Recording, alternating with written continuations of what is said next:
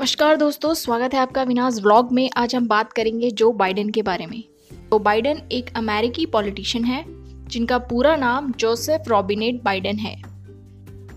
Joe Biden ने 2009 से 2017 तक यूनाइटेड स्टेट के सैतालीसवें वाइस प्रेसिडेंट के रूप में काम किया है। उनका जन्म 20 नवंबर 1942 को यूएस में हुआ था। उनका एकेडमिक करियर इतना अच्छा नहीं रहा, लेकिन फुटबॉल और बेसबॉल बहुत अच्छा खेलते थे। वो एक अच्छे पब्लिक स्पीकर भी थे। 1965 में डेलावेयर यूनिवर्सिटी से हिस्ट्री और पॉलिटिकल साइंस से बैचलर ऑफ़ आर्ट्स की डिग्री उन्होंने हासिल की।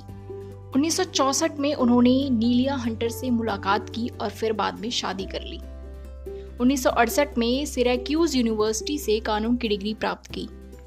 उन्नीस सौ उनहत्तर में वकील बने और उन्नीस सौ बहत्तर में अमेरिकी सीनेट के लिए चुने गए। जो कि अमेरिकी इतिहास में छठे सबसे कम उम्र के सीनेटर थे। उन्होंने 1973 से 2009 तक डेलावेयर से यूनाइटेड स्टेट सीनेटर के रूप में सेवा की, जो Biden senate foreign relation committee के चेयरमैन थे।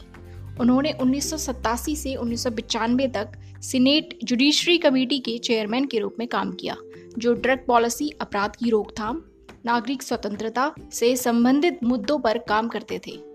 बाइडेन ने violent crime control law enforcement act violence against women act को पास कराने के लिए बहुत एफर्ट्स डाले थे। चुनाव के कुछ हफ़्ते बाद 18 दिसंबर 1972 को उनकी पत्नी और बेटी की कार एक्सीडेंट में मौत हो गई थी। बाइडेन के दोनों बेटे एक्सीडेंट में बच गए थे। 1975 में बाइडेन की मुलाकात सेकेंड वाइफ जिल से हुई थी। 1977 में उन्होंने शादी कर ली।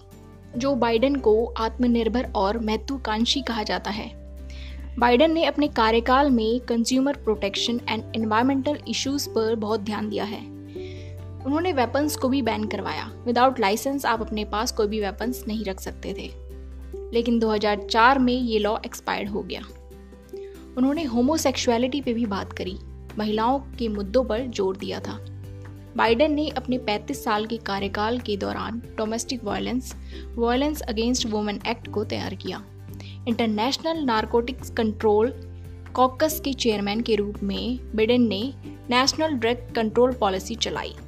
उन्नीस सौ इक्यानवे में सहायक प्रोफेसर के रूप में भी काम किया। उन्नीस सौ बहत्तर में अपने पहले चुनाव के बाद बाइडेन को उन्नीस सौ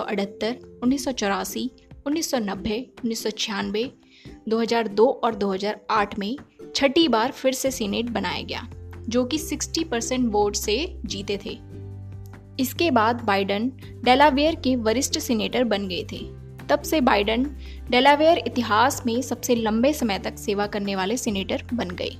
1988 में जो बाइडन ने राष्ट्रपति पद के लिए खड़े होने पर विचार किया, लेकिन उनकी स्टटरिंग प्रॉब्लम थी, यानी कि बोलते बोलते अटक जाते थे, यानी हकलाना।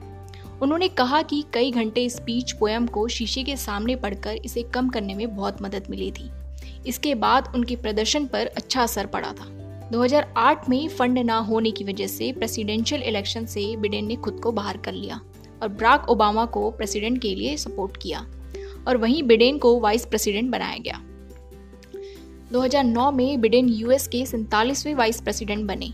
कुछ रिपोर्टों से पता चलता है कि 2011 में अमेरिकी मिशन के साथ ओसामा बिन लादेन को मारने के लिए बिडेन ने आगे बढ़कर विरोध किया था।